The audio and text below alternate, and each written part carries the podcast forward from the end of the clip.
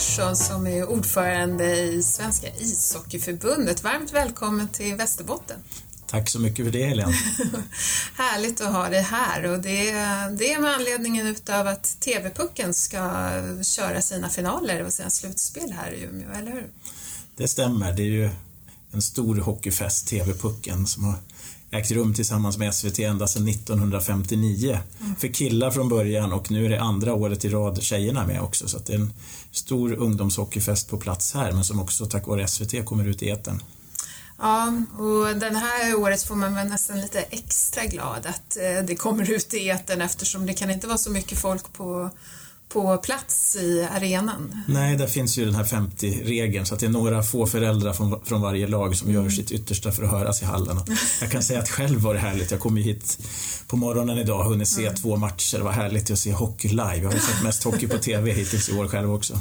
Ja, men jag tror att många eh, känner det och nu har ju du kommit lite till ett så här hockeylän här och det var därför jag tyckte det var så roligt att få prata hockey med dig. Jag har ju en familj som älskar hockey. Vi håller inte på något Västerbottenlag, det har jag varit eh, noga med att poängtera i olika intervjuer. Men, ehm, men det har ju varit ett väldigt speciellt år för oss alla, men inte minst för eh, idrotten och för hockeyn med corona och alla restriktioner. Kan du inte bara berätta lite om 2020, hur du kommer minnas det här året? Ja, vilket år. Egentligen ska man nog börja med att backa tillbaks till början på mars månad. Jag kommer ihåg när vi hade ett styrelsemöte bara någon vecka innan säsongen fick stängas ner där mm. corona var en övrig fråga som vi fick lägga till på dagordningen. Det gick ju så fort där men det tror jag nog, eller inte bara tror jag, kan säga att det är det största och tråkigaste beslutet jag har varit med och fattat, att stänga ner en hockeysäsong mm. precis inför kommande kval och slutspel. Och just när man sitter här hos dig i Umeå mm. och vet hur det såg ut för Björklöven förra säsongen och det såg ju riktigt lovande ut så att det vart ju många besvikna miner men jag tror också alla med lite distans har förstått att det var ju viruset som satte stopp. Mm. Och så nu har vi kommit igång mm. utan publik. Eh, vilket är jätteutmanande, inte minst ekonomiskt. Och, och, publikfrågan har varit central, men nu har det visat sig med den här andra vågen också att vi har fått problem i fler och fler lag. Vi har mm. fått skjuta upp flera matcher i SHL och på andra nivåer och det, det börjar se riktigt problematiskt mm. ut. Det är bekymmersamt. Men tycker ni att den fått gehör när ni har drivit frågorna om att det behövs ekonomisk kompensation och sådär till regeringen och andra? Det... det... måste jag säga. Vi har ju valt från hockeyn att inte slå på stora trumman medialt utan mm. försöka ha kontakterna med myndigheten, mm. i första hand då Folkhälsomyndigheten och inte minst politiken och då mm. riksdagspartierna, men framförallt vår idrottsminister Amanda mm. Lind och hennes stab. Och Amanda med stab har varit väldigt tillgängliga, vi har regelbundna samtal och vi känner oss väldigt trygga med att regeringen förstår vår situation och förstår våra utmaningar. Men det är ju ett virus som så att säga är vår fiende, det är ju ingen politiker eller myndighet och det tror jag är viktigt att tänka på. Mm. Men, men det är klart att just nu i, i det idrottspolitiska arbetet och samspelet så är ju extra stöd för 2021 en jätteviktig fråga som vi mm. jobbar på för att lyfta fram våra utmaningar. För det kommer att behövas om hockeyn ska överleva. Mm. Och nu som alltid när man pratar hockey, då, då blir det väldigt fokus på herrhockeyn hela tiden. Men det har ju också för dig varit ett tufft år när det gäller damhockeyn och eh, diskussionen om de ojämställda lönerna. Och jag har de här siffrorna här om att, eh, att eh, det på, för en manlig hockeyspelare på elitnivå i Sverige så är snittlönen 121 000 kronor medan det för damerna är 5 000 kronor. Ingen dam kan liksom leva på hockeyn utan måste ha jobb vid sidan av. Vad, vad tänker du om det här? Vad det både skickar för signaler till unga tjejer som vill hålla på med hockey men också vad det säger om hockey som sport? Ja, det finns ju många historiska perspektiv på det här. Hockeyn och Hockeyförbundet firar ju snart 100 år, det gör vi 2022, medan damhockeyn är mycket yngre men har verkligen börjat ta plats på agendan i klubbarna och inte minst ser vi hur antalet flickor som spelar hockey ökar. Eh, herrhockeyn har ju vuxit historiskt under ett antal skeenden, inte minst när TVn kom till en gång i tiden. Mm. vi har lyckats kommersialisera herrhockeyn på, på ett jättefint sätt och därför är ju lönenivån idag väldigt hög om man jämför med löner i samhället mm. för våra elitspelare på här sidan medan vi släpar efter på damsidan. Men vi är inne på en spännande resa på damsidan. Allt fler elitklubbar på herrsidan sätter damhockeyn på agendan. Vi har världens bästa liga på för damer i form av SDHL, Svenska Damhockeyligan, mm. här i Sverige. Så vi har högkvalitativa matcher. Jag hoppas ju, och vi gör vad vi kan från förbundet för att bygga intresse och popularisera damhockeyn och framförallt ser vi hur antalet flickor i Tre Kronors Hockeyskola, där man börjar och tar den första mm. skären, har fördubblats de senaste fyra åren. Så att vi är inne på, på en resa. Men, men tittar man just på löne, lönenivåerna så skiljer ju de oerhört mycket. Men eh, själv resonerar jag också väldigt mycket så, inte bara jag utan också kollegorna naturligtvis i förbundet och ute i föreningen att lön är ju en sak och det är en resa vi är mm. inne på. Det handlar om en kommersialiseringsresa men det är också förhållningssätt och förutsättningar i övrigt. Behandlar vi alla lika? Till exempel när Damkronorna samlas eller Tre Kronor, våra högsta mm. landslag. Det är oerhört viktigt att man blir bemött på samma sätt och blir hanterad på samma sätt och så vidare. Och det har ju vi, precis som du var inne på, haft inte minst för ungefär ett år sedan, en mm. turbulent situation som också varit lite av en, ett wake-up call mm. för många. Att de här frågorna är jätteviktiga. Så att det är olika delar i det, men tittar man direkt på lönesiffran så kan man ju tycka att det känns oerhört konstigt. Men jag tror man ska komma ihåg och sätta det också i relation till andra idrotter. Det är väldigt få som tjänar som herr fotbollsspelarna, herrhockeyspelarna. Det är väl några få individuella idrottare. Mm. Jag kan tänka mig utan att kunna siffrorna sådana som Sara Sjöström och Charlotte Kalla mm. och att det finns några superstjärnor sådär som och det verkar ju som det är liksom lättare att uppnå jämställdhet i just de individuella sporterna medan lagsporterna är det väldigt, väldigt svårt med jämställdhet. Du säger det är en resa som har påbörjats, men hur lång resa tror du det är? När kommer hockeyn vara jämställd? Det beror på lite vad man menar med jämställd. Tittar man på lönerna så tror jag vi måste ha respekt för att det kommer ta en tid. Mm. Men däremot om man sätter i perspektivet att damer och kvinnor kan spela hockey och leva på det och ha det som vara riktiga proffs mm. så hoppas jag att vi bara pratar en kanske 5-10 års period innan vi är där. Men det, det vill ju också till att fans sluter upp, att kommuner och myndigheter och andra sluter upp och media börjar liksom det, det är så otroligt viktigt att det här intresset skapas. Ibland tycker jag att väldigt många riktar liksom blicken mot oss som förbund. Vad gör ni? Men det, det är faktiskt upp till fansen i de olika mm. klubbarna som väldigt ofta går till exempel på herrmatcherna men mm. inte i samma omfattning går på dammatcherna. Damhockeyn, alltså vi har världens bästa liga. Det är mm. härliga matcher i SDHL. Nivån har ökat enormt på de senaste åren.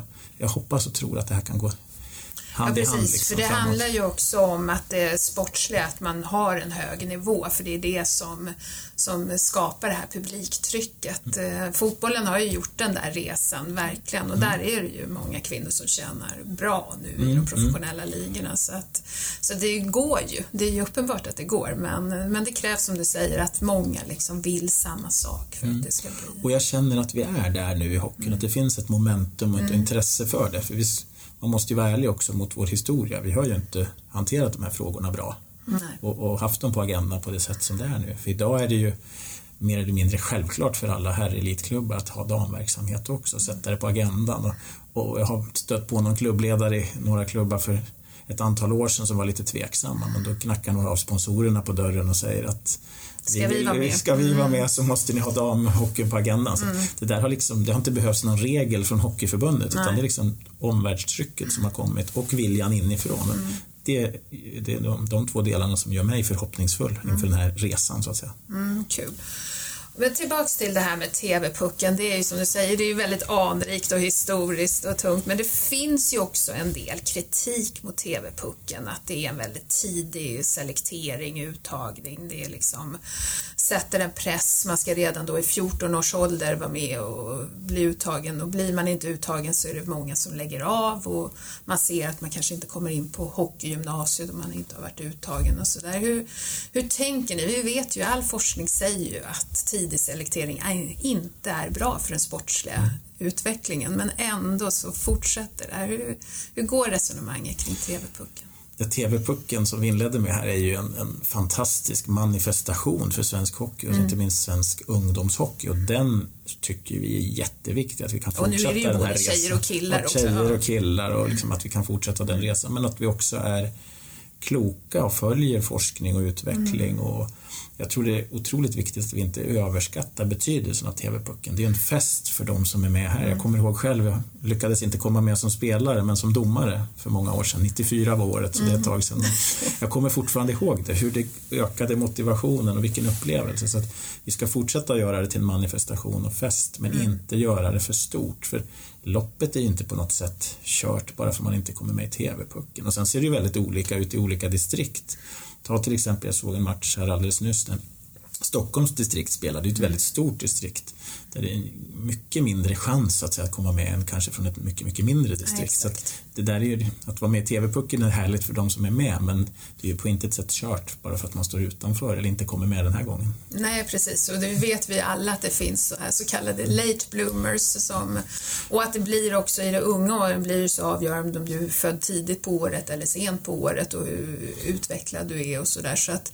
Där är du på en väldigt intressant fråga för tittar man på statistik vilka som är framgångsrika just i de yngre mm. åren så påverkar det väldigt mycket medan om vi tittar vilka blir stjärnorna till sist och hur ser åldersfördelningen ut där så jämnar det ut sig mer. Ja, så, att det där har betydelse i unga år, mm. visar statistik och forskning. Så att, samtidigt är det ju, jag tror det är viktigt att hitta den här balansen för att någon gång måste man också göra selekteringen.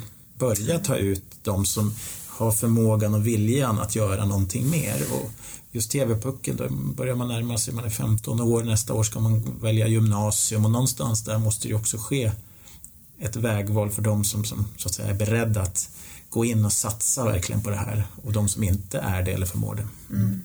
Men då gäller det att man inte bara tittar på resultat utan just tittar på träningsvilja till exempel för det det visar ju att de som blir världsbäst, det är de som gillar att träna. Det är liksom det som är avgörande. Ja, det är ju slående. Mm. Naturligtvis, det talas väldigt ofta om talang, mm. tycker jag personligen i de här olika debatterna, men väldigt lite om vilja. Mm. Och du måste ha viljan. Mm. Viljan att träna, viljan att stå ut när du får en skada, mm. viljan att komma tillbaka och, och så vidare. Och har du dessutom talang, det är då du kan nå hela mm. vägen. Men utan viljan går det inte.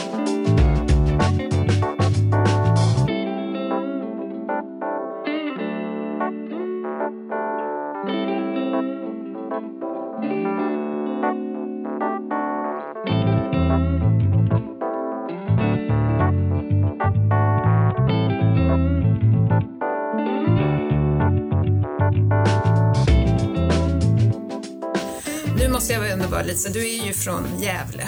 Mm. Så nu när du är och tittar på, det blev ju inga gruppspel utan det är finalspel på en gång. Ja, det vart ju väldigt konstigt. Vi mm. hade ju förberett med kvalspel på ett antal olika platser runt om i Sverige för några mm. veckor sedan och bara veckan innan kontaktade Folkhälsomyndigheten oss direkt till Hockeyförbundet och hade sett spridning ett antal juniorlag och hockeygymnasielag och särskilt uppmärksammat oss. Vi hade ett möte där bland annat eh, Anders Wallensten som är biträdande statsepidemiolog mm. deltog och vi gav sin bild och efter det samtalet med dem så kändes det ganska givet men lika tråkigt mm. att ställa in kvalet. Mm. Därför har vi gjort en specialvariant och sidat lag hit. Vår tävlingsorganisation har tittat på resultat de senaste tio åren. Och såklart det har blivit en debatt om att det här är orättvist och ska tidigare år spela roll men vi kände ändå att finns det en möjlighet att ändå köra TV-pucken för ett antal lag så, så låt oss göra det även om det, den sportsliga rättvisan inte blir perfekt.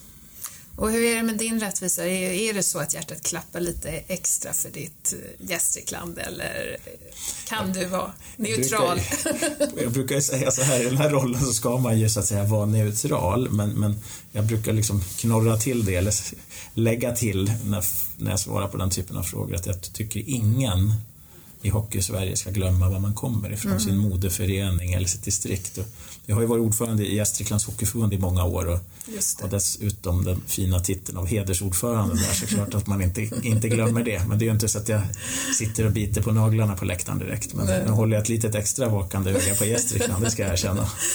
Ja, men så är det. Och det var när jag kom hit som landshövding, då var det den första frågan jag fick. Det var vilket lag håller du på? Och det var inte så att man nämnde sporten, utan det var en sport som fanns, mm. det är hockey. Men det är ju lite, det, är inte så konstigt för som, som du säger så är ju Västerbotten verkligen, det är ju ett hockeylän. Det är mycket ja. annat också, men just hockeyn är ju stor här.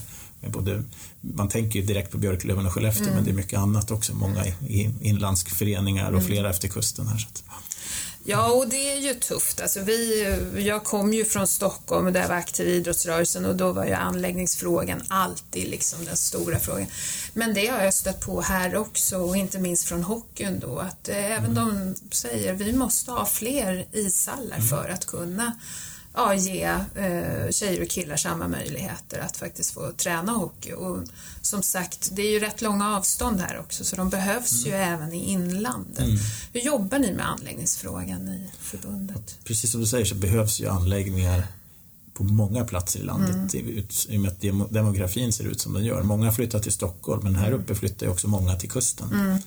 Mm. Och jag samtalade faktiskt strax innan vårt möte här Mm. med Hasse Edlund som är ordförande för hockeyn här i Västerbotten. Och det första och enda nästan vi pratade om var faktiskt anläggningar. Det är oerhört prioriterat. Och här gäller det på något vis, det är lite grann ett moment 22. Det måste vara kö till ishallen för att omgivningen och politiken och kommunerna ska förstå att, att det behövs fler ishallar och, och samtidigt så behöver vi fler ishallar för att få till fler spelare. Så att här gäller det att vara lite slug och framförallt lyfta fram ishockeyns betydelse. För, för jag menar, det är en sport på isen men framförallt fostrar vi goda samhällsmedborgare. Killar och tjejer som får lära sig att vinna och förlora, prestera tillsammans. Att, att liksom helt enkelt lära sig föreningskunskap och sånt man har nytta av i livet helt enkelt. Och samtidigt som man rör på kroppen så det blir en slags hälsa på det viset också. Så att, så att det, därför är de här politiska samtalen så viktiga att faktiskt i dialog med, med kommunerna inte minst föra fram hockeyns betydelse och diskutera hur, hur man kan hitta vägar. Samtidigt tror jag, om man tittar på det här lite i vidare mening, att vi måste nog också vara beredda att hitta andra finansieringsmodeller. För det är ju inget snack om att kommunsverige rent generellt har det tufft och inte minst nu med coronan, men hade det redan innan. Så att går det att hitta modeller för att få till, för det är ganska dyrt ändå att bygga en, en hockeyhall, även om det finns enkla varianter så är det en viss summa pengar som ska ställas mot annat i kommunen. Men återigen, jag tror det är viktigt och det vi fokuserar på är att lyfta fram hockeyns betydelse. Sen nationellt naturligtvis tar vi fram mycket runt teknik. Hur kan man bygga en enkel ishall? Vad ska man tänka på? Så att vi, om en kommun börjar spana på det här så ska man få bra expertishjälp från vår sida. Ja, och vi pratade också, jag träffade ju också Hasse Edlund och vi pratade ju också om eh, hockeyn och idrotten som möjlighet för integration och hur viktigt det är att just, för det är ju en eh, jag tror det är ju liksom, det är inte Sveriges nationalsport men det är ju ändå en sport som framförallt utövas i liksom de nordliga delarna i världen. Men, men vi har ju många som har kommit från eh, sydligare delar utav världen och sådär och f- få upp ögonen för hockeyn som sport för dem. Då, då är det ju viktigt att man har tillgång till hallar och att de inte bara finns på ett visst ställe utan att de finns lite överallt. Ja, närheten till idrottsmiljöer överhuvudtaget och ibland, det är lätt att prata ibland om stora arenor och ishallar. Många gånger kan det ju vara också en liten isyta, bara få testa på det här med att åka skridskor. Och, och, eftersom hockeyn är så stor på vissa orter och i hela länet här, så, så, som du sa, första frågan du fick, vilket lag håller du på? Så det blir ju också då något mer om man kommer utifrån. Det blir inte bara en idrott, det blir ett sätt att komma in i samhället, att vara en del av kulturen. Så att, och tittar vi på vår resa, som jag sa, vi fyller snart 100 år i svensk ishockey och, och vad vi har tittat väldigt mycket på resan framåt, det är naturligtvis att fortsätta den sportsliga utvecklingen vi har, men verkligen att jobba med att bli tillgängliga för fler. Vi ska behålla alla som är här, men och tillgänglig för fler blir väldigt mycket fokus på damhockey, tjejer och kvinnliga ledare och så, men också öppna upp liksom för andra grupper, för det behöver vi göra om vi ska vara så populära och relevanta framöver.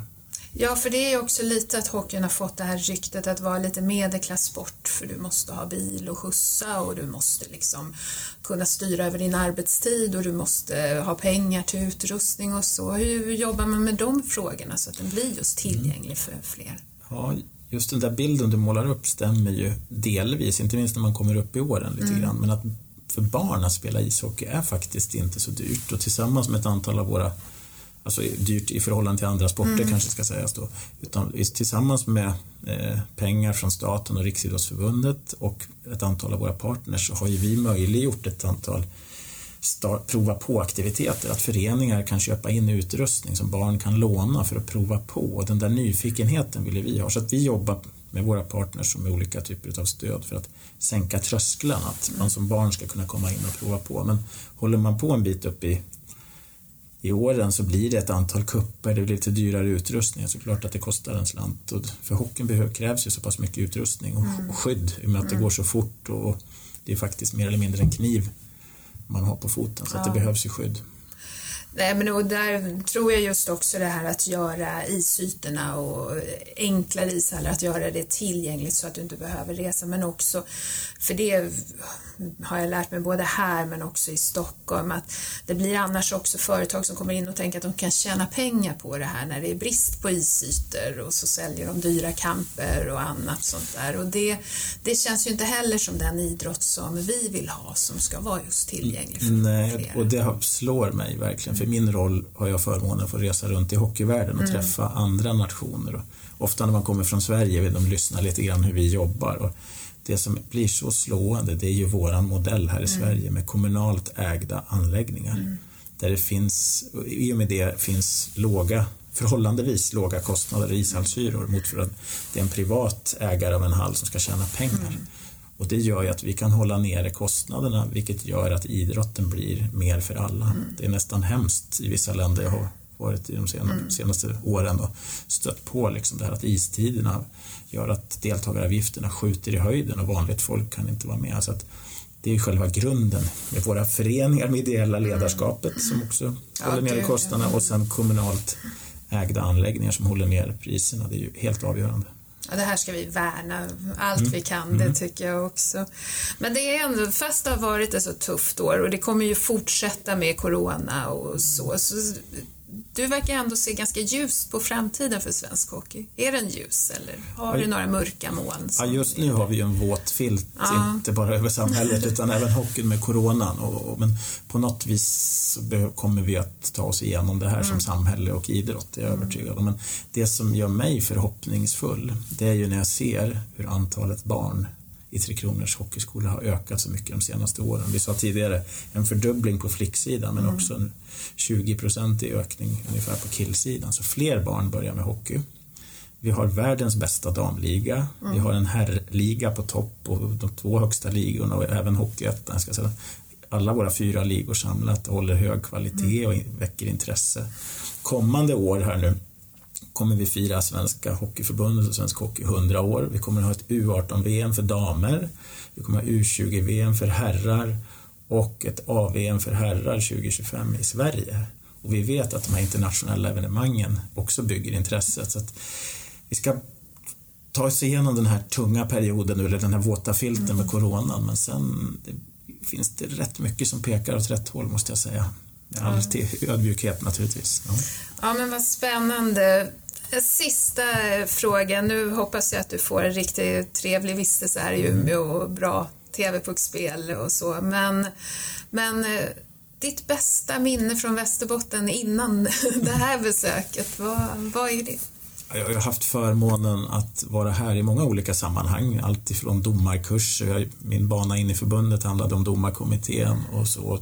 Sett många roliga matcher tänker på Norrlandskonferensen i Lycksele för ett och ett halvt år sedan. Ja, listan kan göras hur lång som helst, men om jag ska lyfta fram ett minne så måste jag säga att jag vill gå tillbaka lite i tiden. Det var junior-VM som spelades i Skellefteå vid millennieskiftet. Och det, det var ju väldigt häftigt med ett JVM här. Även om JVM idag har blivit något ännu större så, så det är ett sånt här minne som har etsat sig fast att JVM i Skellefteå vid millennieskiftet, det var något speciellt. Härligt. Tack så jättemycket för att du kom hit. Mm, tack så mycket Helena för att jag fick komma.